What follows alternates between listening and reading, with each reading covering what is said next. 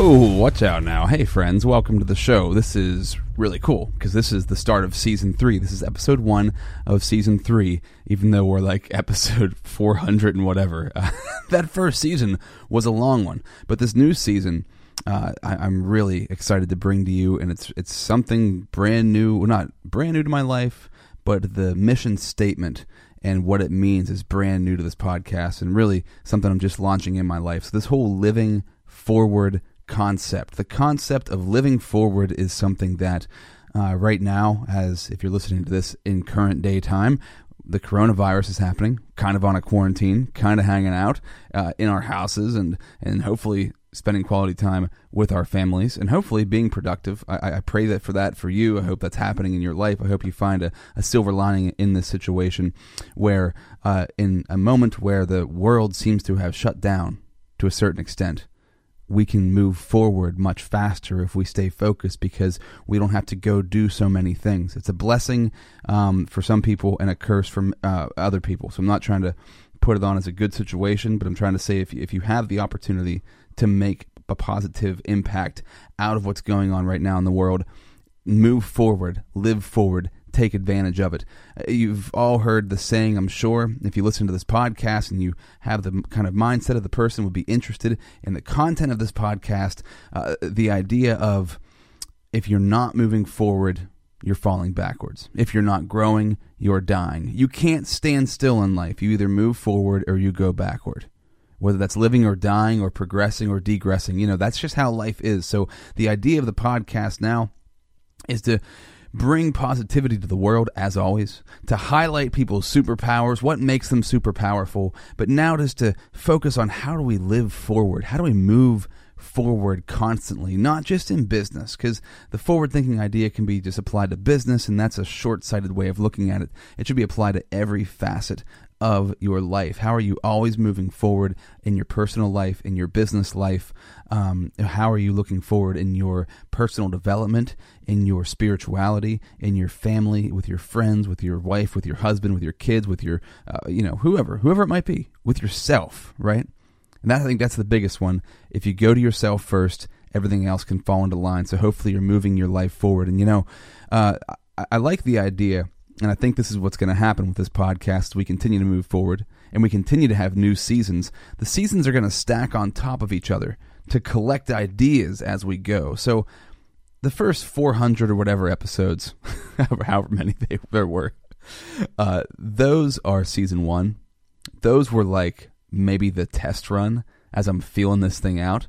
Season two is all about creating these superheroes, these superpowers that we have uh, and and the guy that I have on the podcast today, Joey DeGangi, man, it is amazing to talk to him to talk about somebody who has found his superpowers, but also is living forward. Because once you find the superpowers, and if you're in the search of your own superpower, it's going to force you forward in life because it's a positive life force that helps you to uh, create a better human within yourself. And I think that's just a wonderful thing. So uh, that's why I do this, and that's why I'm I'm so happy that I have more time to bring more episodes to you and to create more content because that's what I personally need to do. That's what's in my heart and my soul. I tell myself all the time, I'm going to do more of these episodes. Now I am going to be doing more of them, and I'm so happy to have you a part of this if you're listening right now.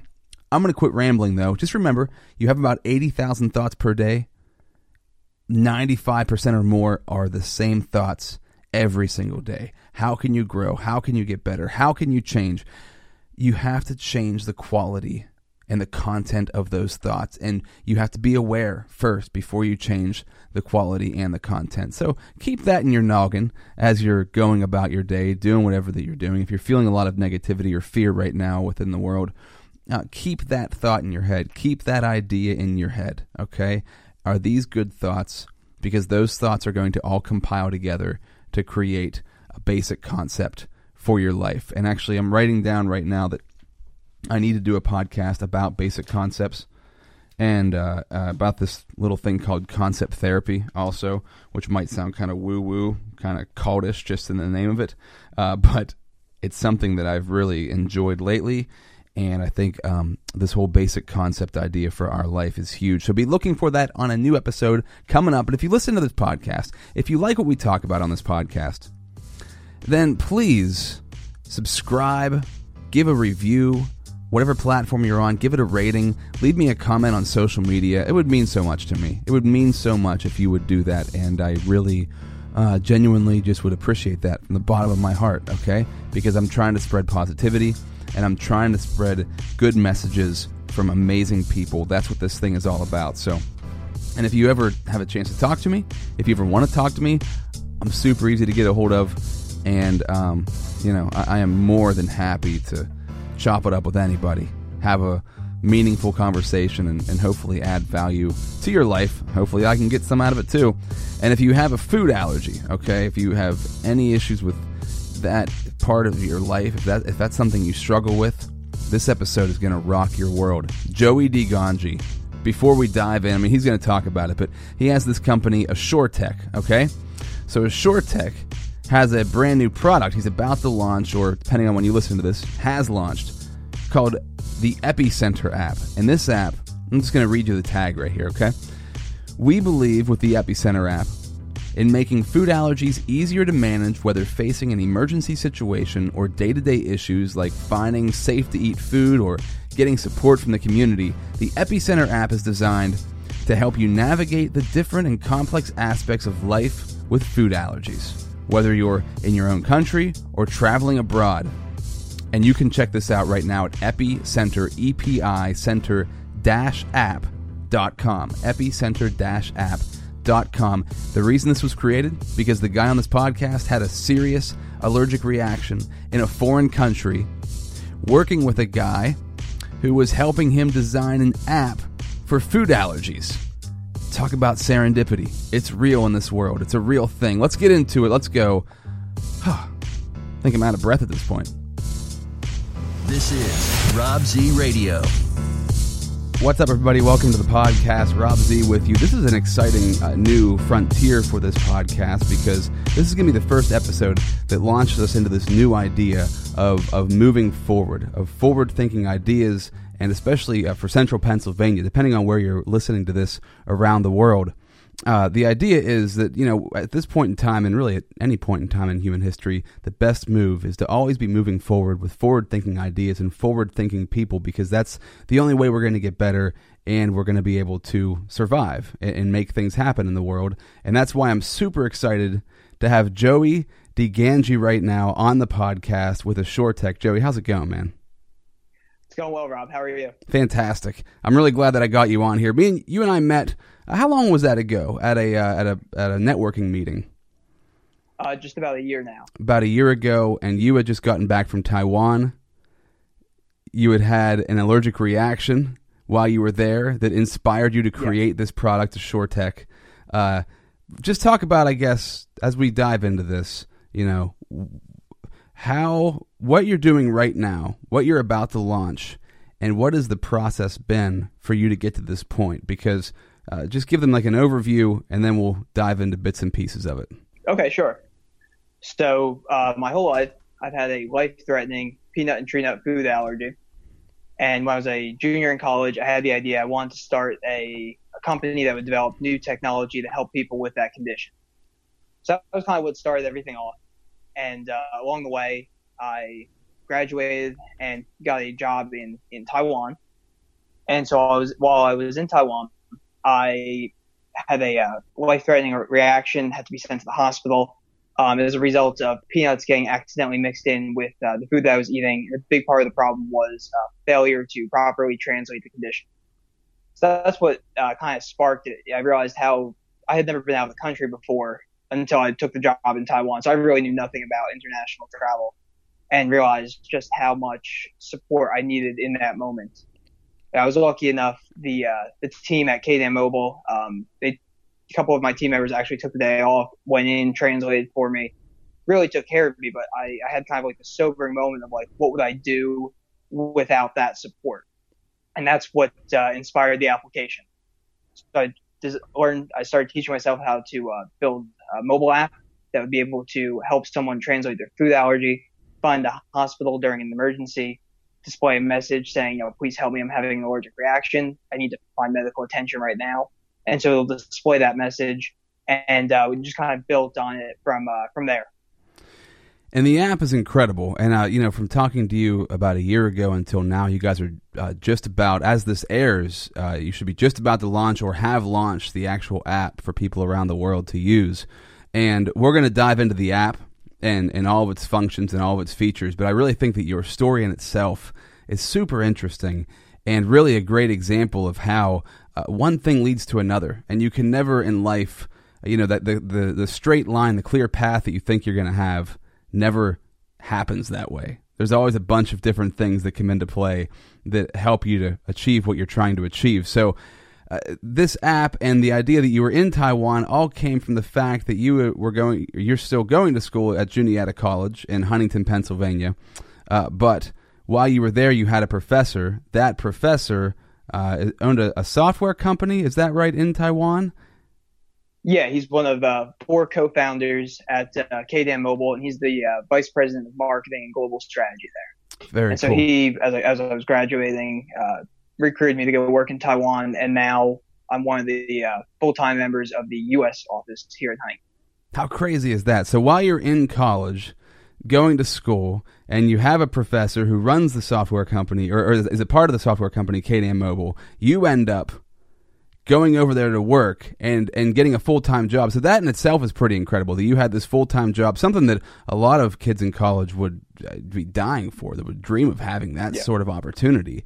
And how did that all happen? I want to touch on that because, you know, uh, usually, especially I, I go back to myself being in college, I was just kind of like coasting through, just trying to get by and really wasn't putting that much effort into what I was doing.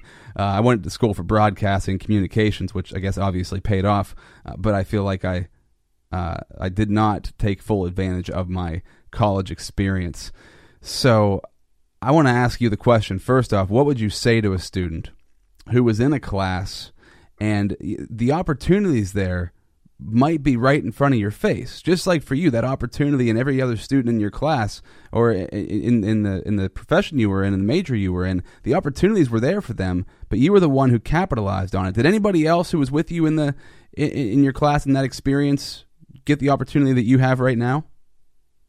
Uh, yeah, actually, one other student went to uh, Taiwan with me at that point. Um, name was uh, Chris Heron. He also uh, had a uh, entrepreneurial uh, startup going on at that point as well, and was you know recruited to come uh, too. He's actually in Taiwan still right now, and um, since that point now, uh, Wei Chung, uh, the professor, and I have been sending new more students over to Taiwan. We're kind of creating that uh, that pipeline now. So hoping to really open the doors, um, you know, following that, that experience I had over there. Yeah, man, that is so cool. So, how did you build that relationship? What would you say to a college kid? I mean, because this opportunity could be right under your nose, and you would never even know to take the opportunity and, and, and, and dive into it. So, what would you say to somebody who could be in a similar situation like you? Why do you think you and your friend, uh, who also was your classmate, were so special that you guys uh, got that opportunity? Uh, so I think what really led to that opportunity was um, that we were we kind of had that uh, initiative to go and start our own businesses. Now we both started very different uh, types of companies, but I think just showing that um, you know the, the commitment to per, uh, pursue that idea and really um, just the entrepreneurial spirit, I think was a, a big piece of what uh, what got us that opportunity.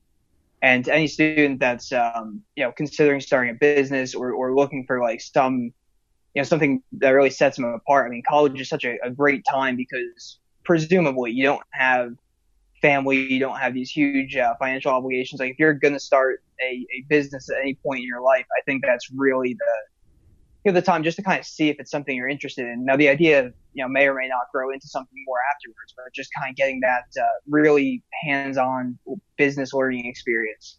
I think that's the the time and place to do it.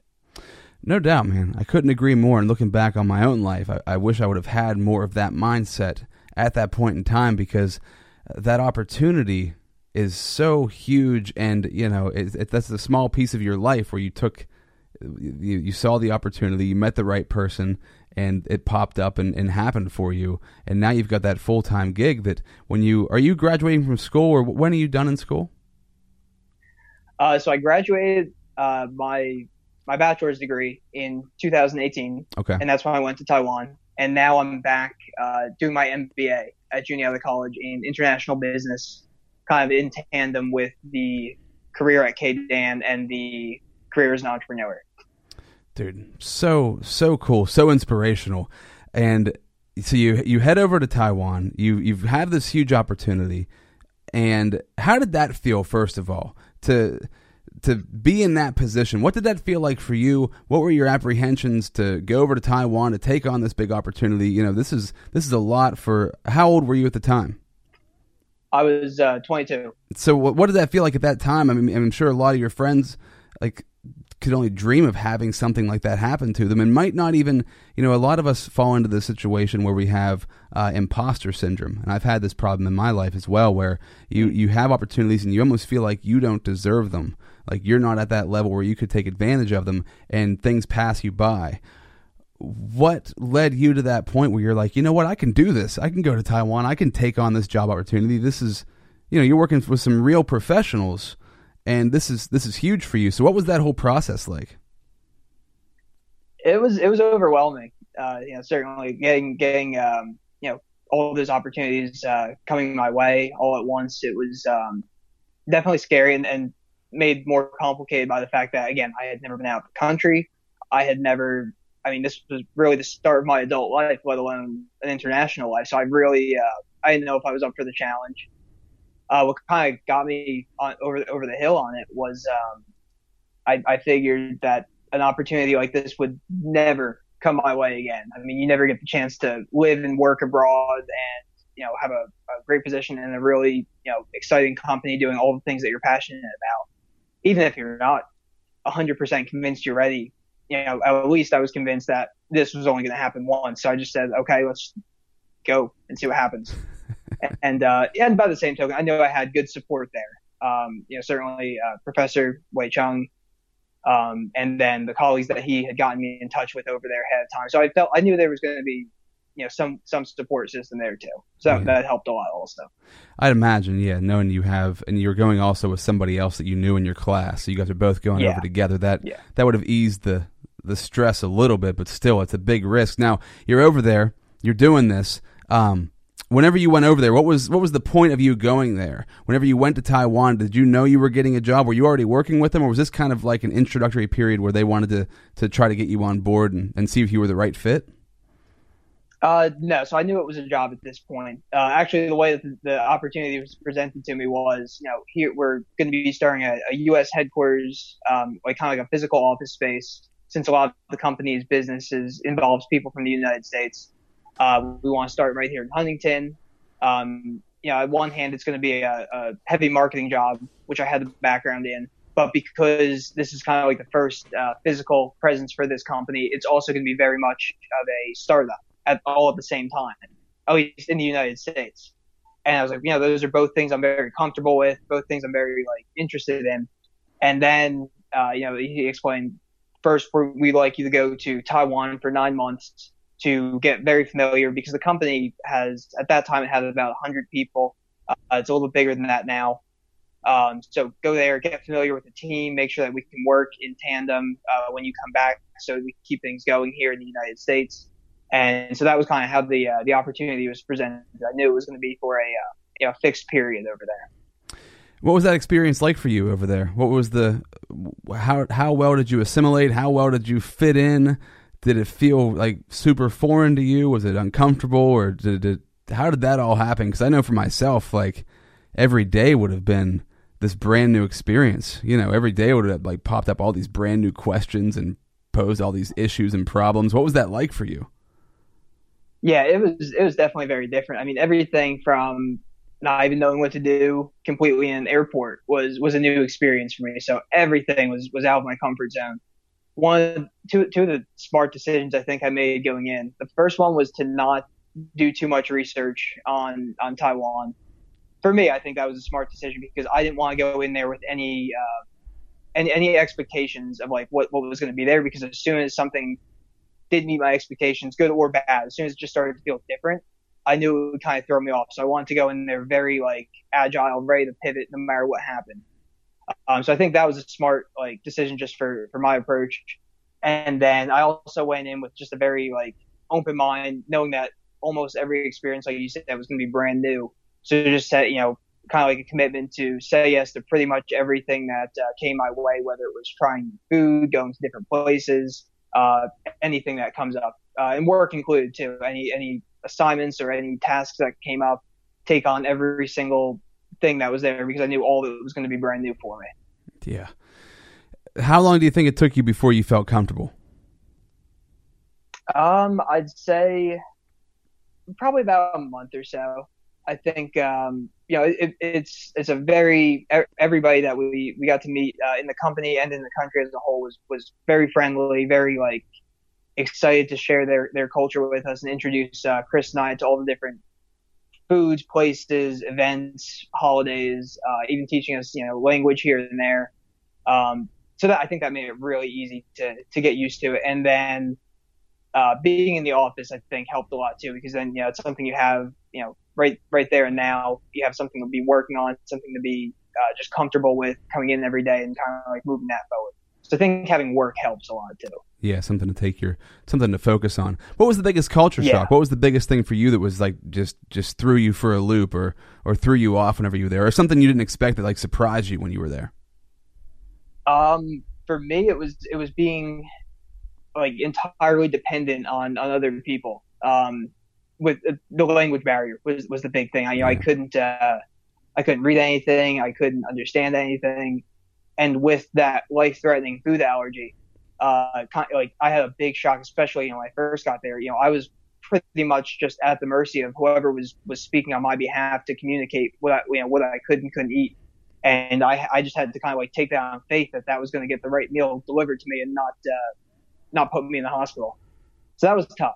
That was probably the toughest part. Obviously, that was the the ultimate downfall. That was the one thing that that, yeah, didn't work that's, out. That's what ended up happening. Yeah, but yeah. but ended up working out in a, in a more amazing way. You know, there's always it's funny, man. There's always silver lining. There's always like a reason for things to happen.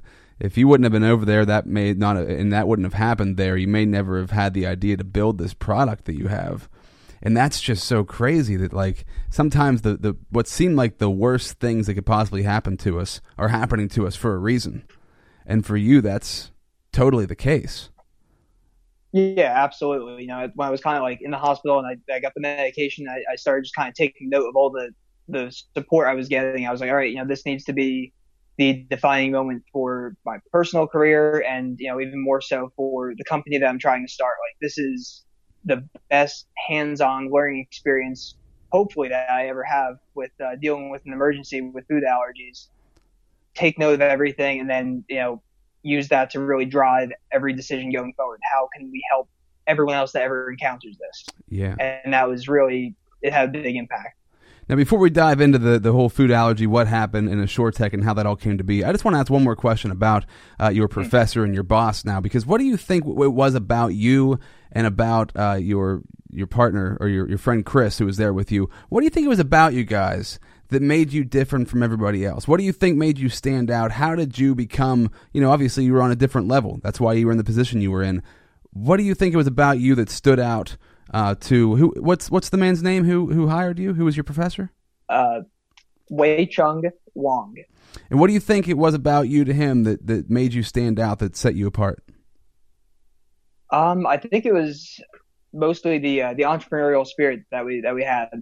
Yeah, I think uh, one of the things that we got to do, you know, now within KDAN is, is uh, you know, we use the term uh, entrepreneurial. So someone that has the kind of like that entrepreneurial mindset within the you know the uh, construct of an organization. And so, you know, it's just that uh, that approach to problem solving, that approach to finding a way to get stuff done. Um, I think that's a really just good way to approach any type of, of business related issue, and that's um, I think we exhibited that a lot when we were uh, undergraduates. What did you guys do? Ask a lot of questions, very very inquisitive with with him, or you know, because I, I think I mean, I'm trying to give like if somebody's listening to this and maybe they're in college, maybe they're in high school, or even in a job, because the entrepreneurial thing is is, is that's a real thing. You know, you're inside of a company, but you really uh, are creating something new inside of that company. And I think people feel like uh, sometimes they have to go out on their own, they have to create their own thing. in order to be an entrepreneur, but you can really learn all the steps in the full process inside of a company, make that company even better, and that's going to set you apart from everybody else in that company for you to get a raise or whatever that might be, or for you to eventually venture off and do your own thing. So, uh, for you being who you were, what what kind of things were you doing differently, or what do you feel like you did differently that you noticed was different from everybody else around you? Well, I think the uh, the early success that my company was having, kind of like the um, you know just the the drive to kind of like keep pushing it forward. Because um, like I said, I started it when I was a junior, and there was a massive uh, market research project that I had to kind of like design and create, and then we um, I got uh, or AssureTech was recognized as a, a top company by uh, Ben Franklin Technology Partners. We got included in their big idea contest. Um, just uh, like all, all these different steps along the way of like just trying to you know will this thing into existence. And so i think that was what i got to, to do a lot while i was an undergraduate and uh, you know fortunately it got noticed by the right people at the right time. So where did that inspiration come? So AssureTech's already being developed before you even uh, meet this professor and get into this position where did where did that come from where do you think that drive for you came from to create this product obviously it came from a pain that you had in your life obviously it came from your yeah. own personal allergies uh, but a lot of people have allergies, and they don't go out and create an app that'll help solve the problem for you know potentially millions of people in the world. Why do you think you were different in that regard? What drove you to to create that? Uh, so it actually came from a class project. I was taking a uh, course. I knew I wanted to get into marketing at this point, and you know some of the the best advice my dad gave me about you know whatever business area I decided to go into. He said, you know, you're either the problem or the, the problem solver. Hmm. and so I figured, you know, if, if, you're getting into marketing, you need to be able to think creative and, and find solutions. And so because of that reason, I started taking uh, entrepreneurial classes. Um, I, didn't, I didn't expect at that point to go start my own business ever, but I thought if I could learn to think like someone that would, I would be more effective in whatever role I had to take on. So I'm taking this marketing project, and every single day you're supposed to record, you know, five to ten things in your life that you just wish there was an easier fix to it or there was some type of solution, you know, whatever. And my problem, one of the biggest ones I, I have on a regular basis is, is dealing with the food allergy. And so the final project was to take one of those pain points and anything else related to it and start to, you know, formulate some type of solution. And I had a pretty good idea of what I wanted to do, turned that in as the, you know, final project. And I really wanted to to see this thing come to life uh, because I knew you know if it, if it was eventually realized that I would be able to help a lot of people uh, like me, and so the professor in the course talked about how uh, the college has its on-campus business incubator, all of these different uh, resources and funding available for students that are starting their own business. And that's kind of what pushed me into it. I said, you know, I'm a, a college student. My financial obligations are as limited as they're ever going to be uh, at this point in time. I've got all of these people right here, and then yeah, I knew that Ben Franklin was there, Startup Games, so all these other local uh, resources kind of like in the region. If it was ever gonna happen, it had to be right then and there. So I just I dove into it. Yeah, and I'll tell you, man, anybody who's listening to this who's around your age, a little bit older, a little bit younger, like when you have the time and uh, the the resources like like you did it at the point when you started putting this together try to really grasp the potential and the importance of taking advantage of that because like for me just personally like I didn't start my own business until I was you know I was 33 so it was it was a, it still is a big transition you know because you're you you you have like your mind is is geared towards the 9 to 5 towards having a boss and towards the way normal processes work in a, in a regular business corporate atmosphere. So if you can get into that process earlier before you ever have to go through the, the corporate world or whatever your job might be, you're so much better off because now you have like a clean slate, a, a clean uh, framework for how you can you can build your life and build what you want to do. And I mean, obviously, you do have a job now. You are working for a company, but you said, like you said, you're an entrepreneur, so you've created something that is yours, but you're also working for somebody else and, and helping them to to make their product even better as well. And you guys can kind of merge those together. I think that's a that's a beautiful thing, and that's like a rare opportunity. But I, I don't think uh, that it's it's impossible. I think it's it's possible for anybody, anybody who's listening to this, who's who wonders how are they going to make the thing happen that they want to have happen. You've got to keep your eyes and your ears open, and you've got to like when you meet the right person, be impressive to them. So, uh, and I'm going to kind of diverge here just for a second because I always love the idea of uh, people talk about luck.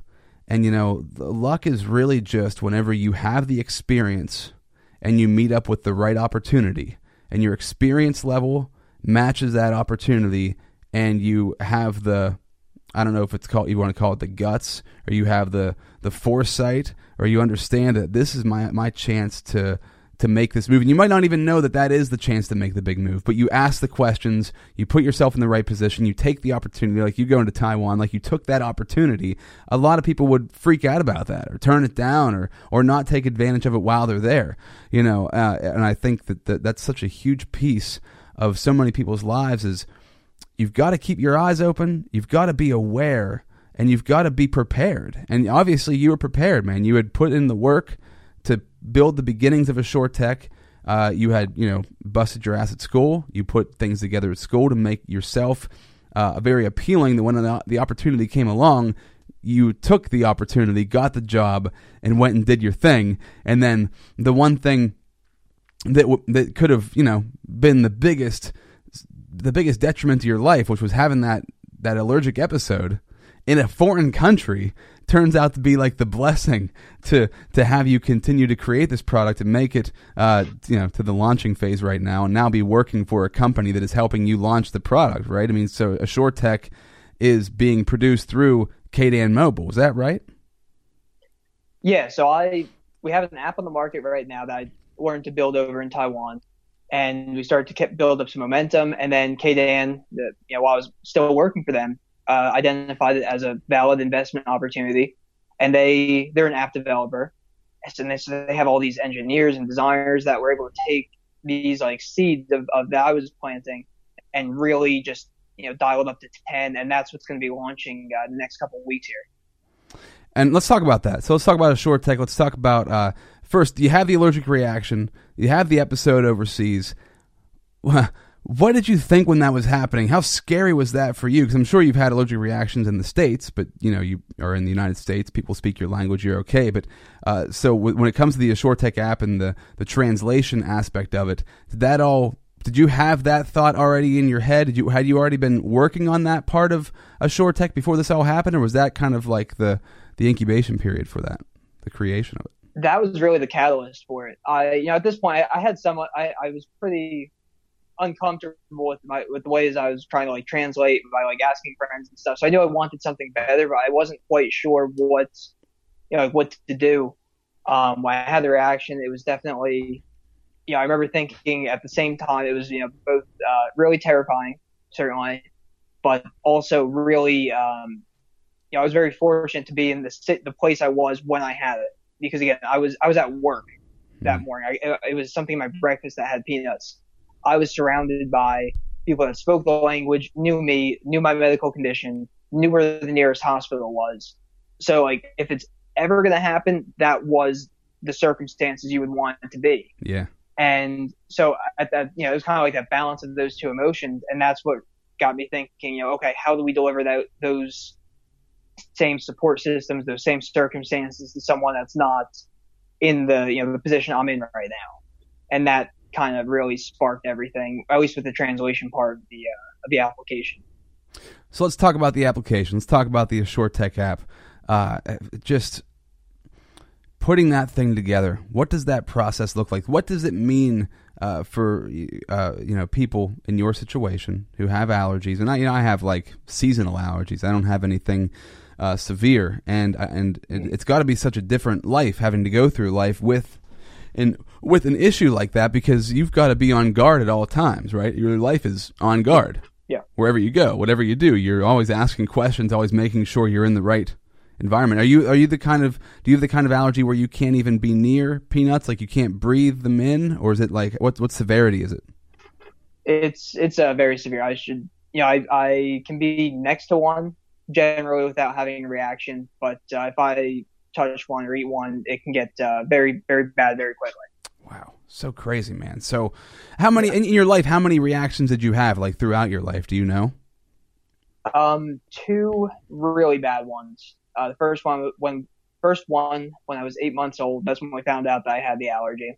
And then the second one when I was uh, at that point 23, living in Taiwan, uh, with some minor problems here and there uh, along the way, but Mhm. nothing uh, nothing that sent me to the hospital or, or two two really big ones.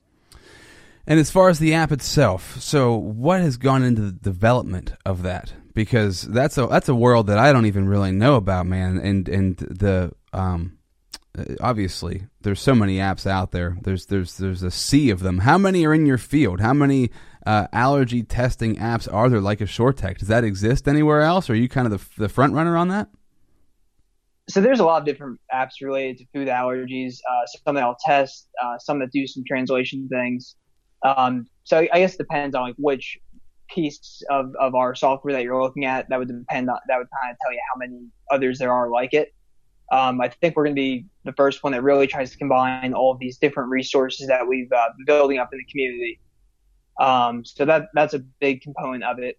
Um, and then really going into I, I like you said I at this point I knew almost nothing about uh, software development. I had studied kind of like um, I did a lot of work at like kind of like the strategic planning that goes into software. So you know the the logic that goes into how you would design the features, what needs to be in there.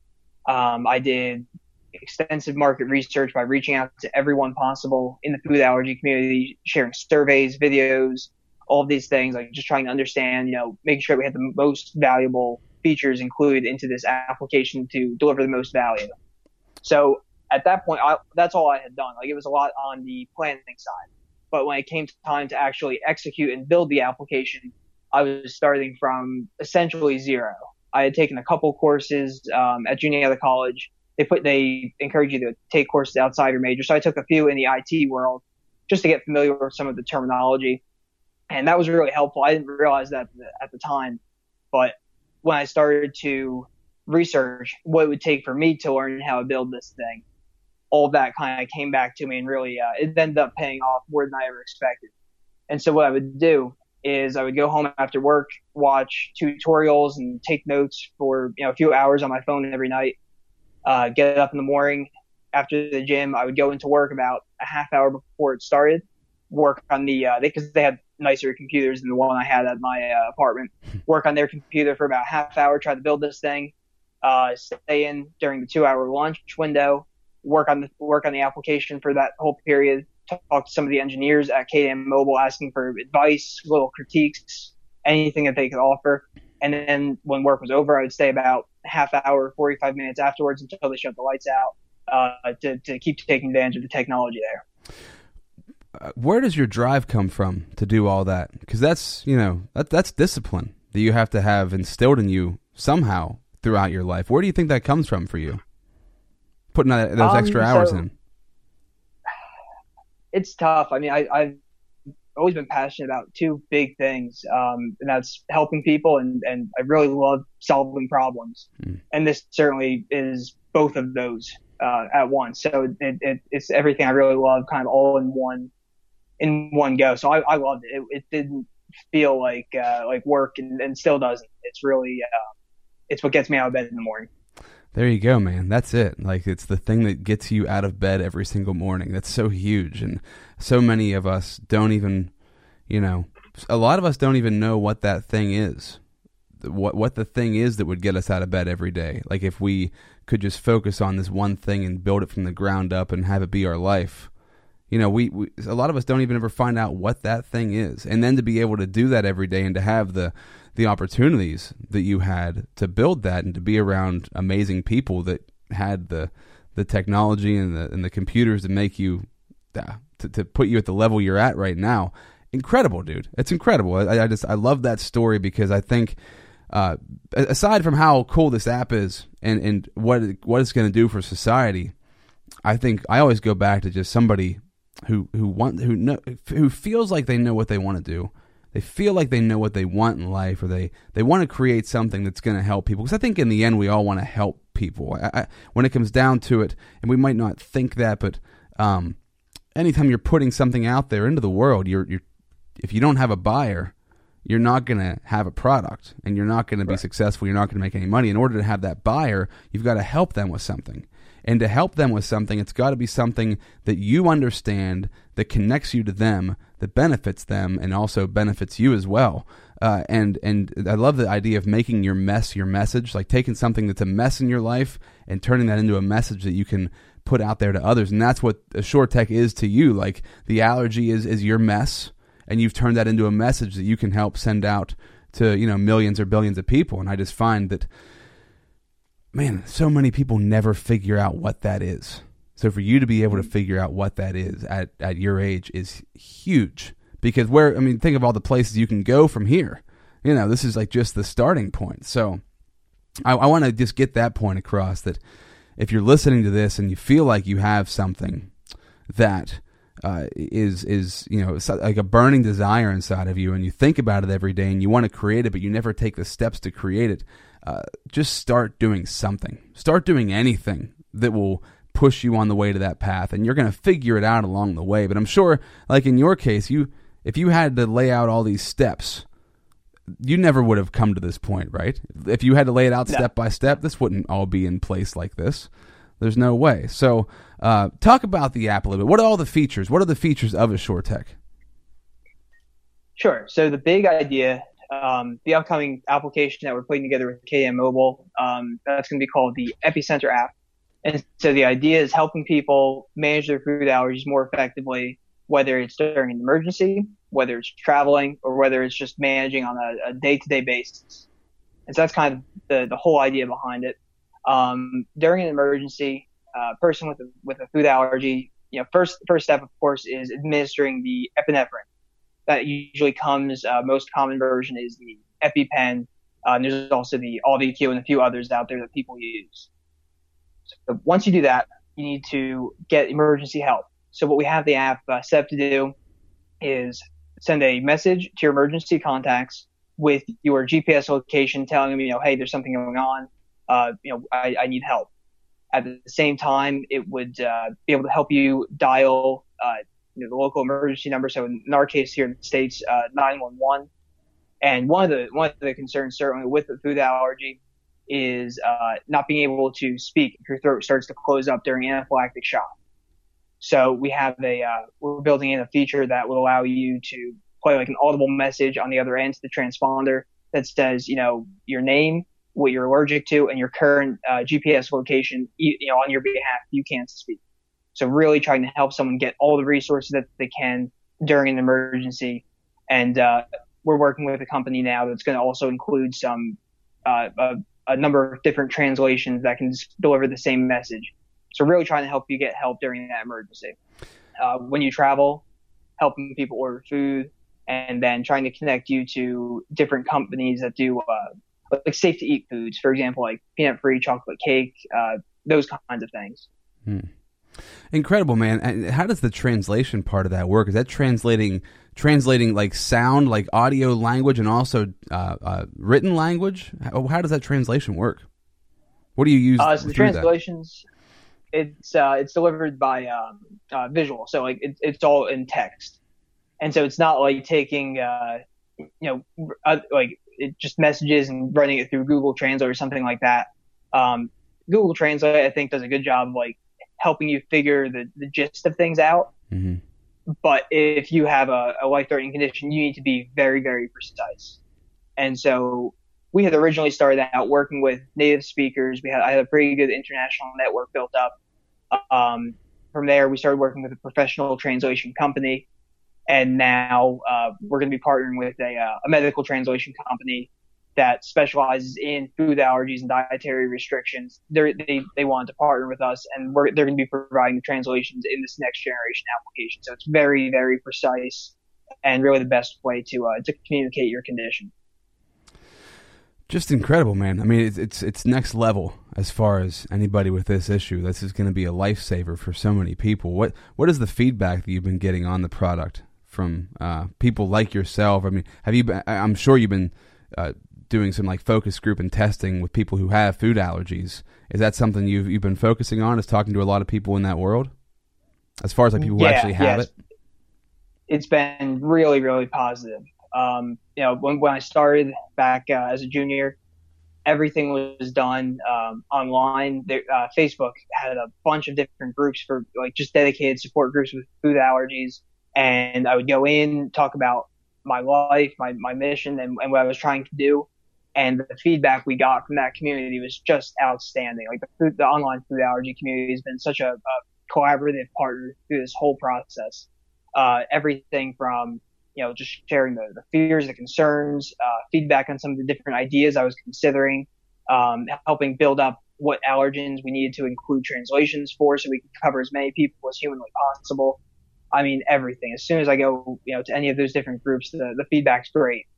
And when I got the the first generation application to market, uh, the downloads and you know people giving feedback on like kind of like that very first attempt at designing software for this uh, really helped as well. And that momentum and that feedback is what ended up uh, you know getting us the opportunity to work with KDAN. What was your uh, what's been the biggest roadblock? What what's been your biggest struggle with all this? Uh, I think the biggest roadblock at, up until this point, at least, has was um, was just getting started. Because certainly I understood the the condition and everything like that, but um, really the problem I encountered was you can't uh, really start building that product without sufficient funds to hire a, a technical team. You can't uh, get those funds without investors. You can't get investors without proof of sales or proof of downloads, and you can't get downloads without the product. So it, it was just this loop, and and really trying to figure out what um, something has to give. You know, whether it's uh, you find a, a rich relative, you you know wh- whatever the case is, you partner with someone with that technical expertise, but some area of that loop has to break. And so for me, it, it was that allergic reaction in Taiwan, because from a technical point of view, delivering an effective solution for translations is a lot simpler than trying to get the phone to do these automated calls and automatic text messages. And that was the one I was like, okay, hey, this is a problem I might be able to learn to solve if I really, you know, dedicate myself to this. Where some of the other problems were so far beyond anything I could even consider doing, I was I was I was kind of stuck. So just something in that loop had to break. And as far as how many years, like how many years do you have into this right now? You would you would say Um, about three and a half. How many how many man hours? To, oh, gee, I have no idea. I mean, it made up the bulk of my academic work. Uh, second half of my junior year, most of my senior year, it was a big piece of it. Um, and just every spare minute, spare hour I have uh, since graduating. I love the fact that you know a lot of people go into college, and I'm going to put my hand up in this situation. Like we waste a lot of time in college, just kind of just kind of like floating through. Like I said earlier, it's awesome to hear a story of you went there, like you got your money's worth.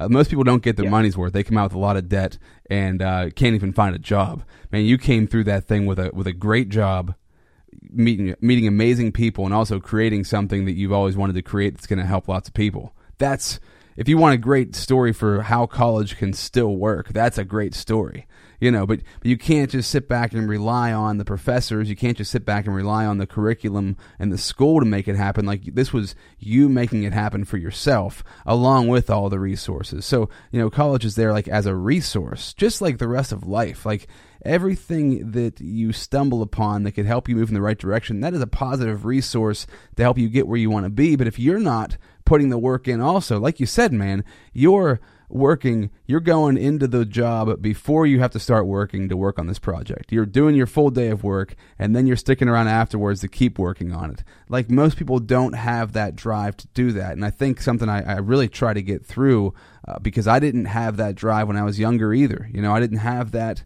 the the the what's the word like the wherewithal to be like all right if i want to do the things i want to do i've got to be working on this whenever other people are partying when other people are doing whatever i'm working on this thing and i'm i'm building it you know and i and i and i wish looking back i, I could have started it much earlier but i think that at least in myself with my message is like having the being able to tell people like i've wasted a lot of time and I can see the you, you only get so much time. It's one thing one thing in life you're never going to get back is time, and you've Yeah. put yours in to build this thing from from a, a ground level, dude. It is so it's so awesome that you're doing it. It's so awesome that you're at the point you're at right now. It's so cool that it's paying off. It's so cool that you're so close to launching it and having it out there. So when this thing launches, it's going to be like in the App Store. Anybody in the world can download it, right? Yeah, correct. And as far as translations go, like do you have translations for every country or just the major countries, or how does that work? Uh, so right now, the uh, the partner we're working with has translations in 47 languages. Wow, amazing. Um, Yeah.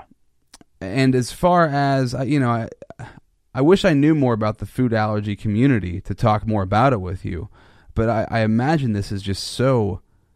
As as the people who know about it now know it's valuable, but as people start to find out about it, talk about something that.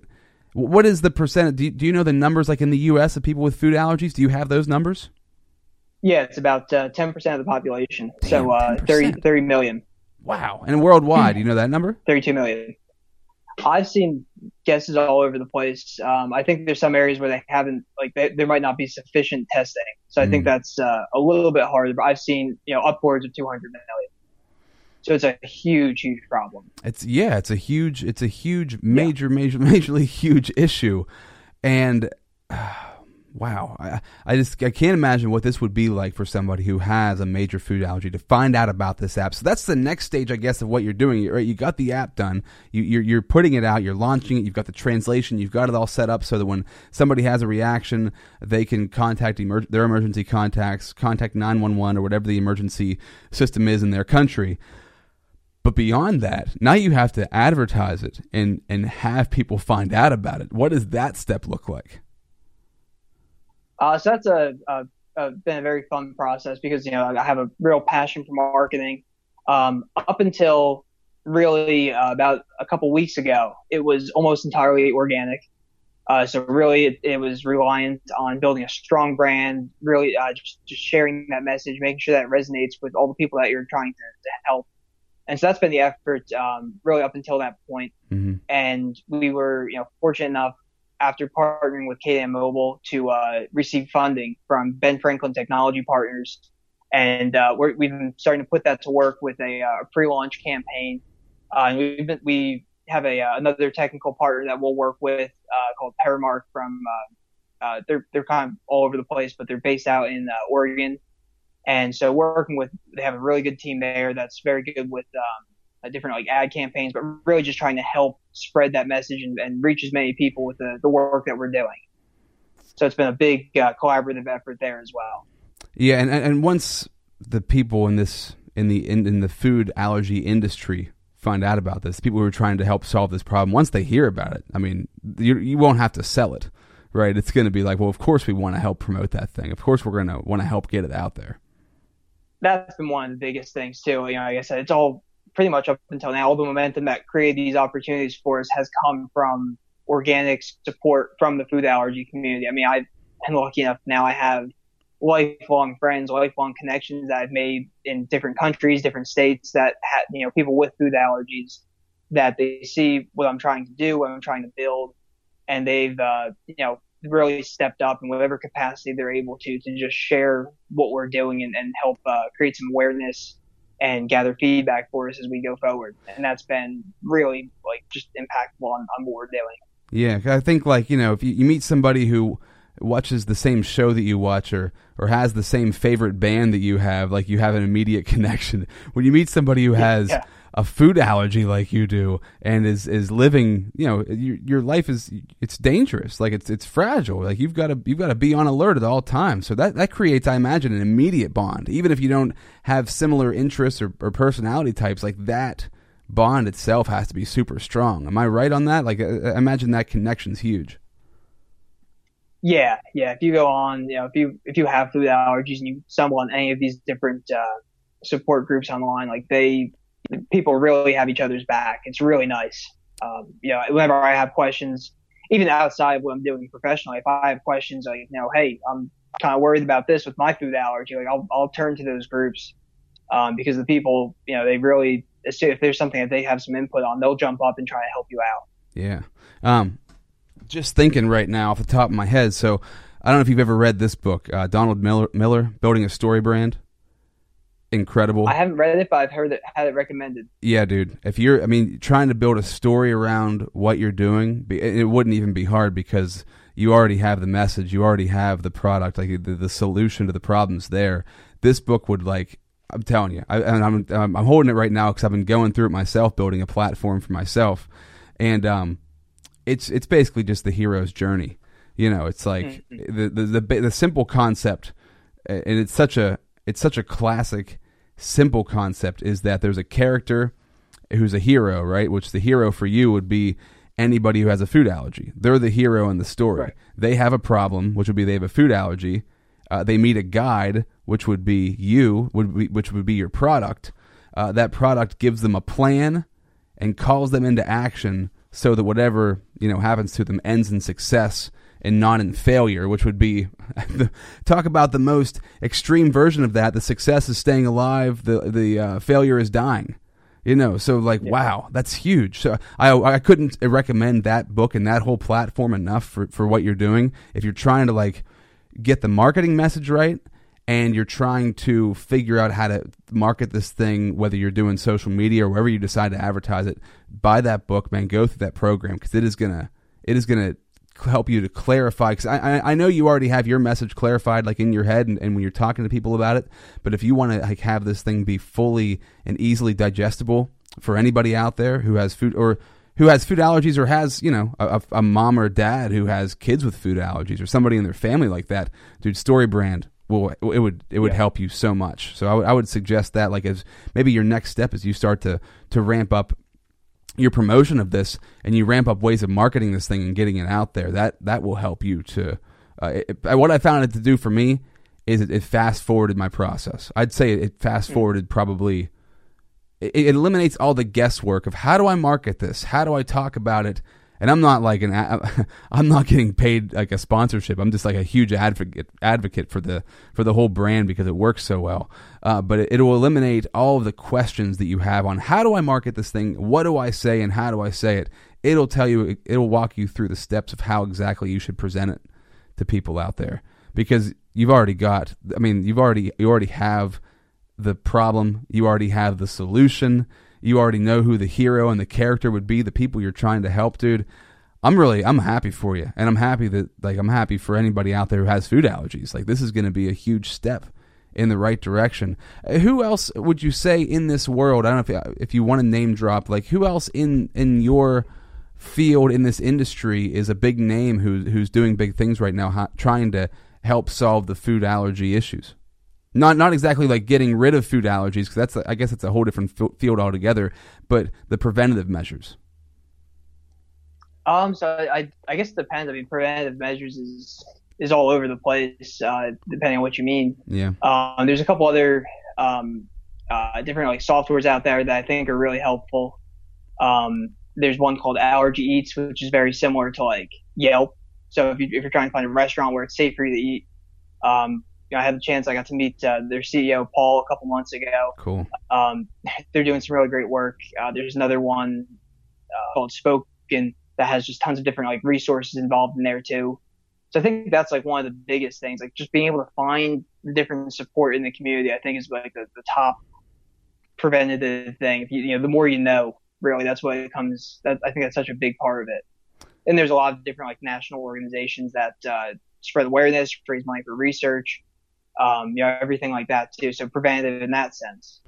Is is um, part of your your plan with this, like your intention to add more things to this app, like the idea of of the of the Yelp idea of of suggesting places where you can go or suggesting um, uh, you know, just adding more to it. Do you have plans of expanding this in the future? Or are you kind of keeping it self contained with what it is now? Oh no, I would definitely like to add as many different um, you know collaborative partners as as possible you know, the, the name of the app really comes from like, you know, epicenter. It's this idea of like just being the center of all things related to food allergies. As many resources we can put in someone's hands at once. So if we meet new connections in the, in the community, if we can find some type of way that like it fits in, then we're always trying to like incorporate as many people as possible. I think that's really the, the ultimate vision for what we're doing, just to keep growing and keep uh, just bring as much to the table as possible.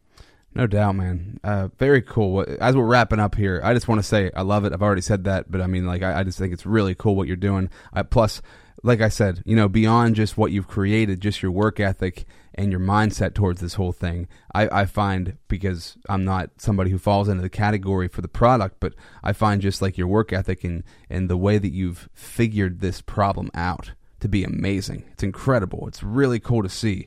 And people, more people need to hear the story of how it's been done and also what it's going to do for society. There's two very important stories there. I think your process is really cool and how it's all come to be. But uh, wrapping up here, first of all, where can they download the app? Where can they get it if they're listening to this and they need it? Where can they get it? I'll put that in the show notes also. And then uh, just anything else you want to throw in that you haven't touched on yet that you feel like you need to talk about. Yeah, so if you go to uh, epicenter-app com. Uh, depending on when you're listening to this podcast, you'll be able to go on there and either download the, the beta version that's available right now or the full version that's going to be coming out in a couple weeks. And uh, you can learn more on the website uh, that way. I think that's the best way to stay connected. Very cool. Anything else you want to throw in? Anything that I didn't cover that you want to say? Uh, no, good. Thank you. Cool. All right, Joey. Thanks, man. Thanks for being a part of this. Yeah, thanks for having me, Rob. Keep moving forward, man. This is Rob Z Radio.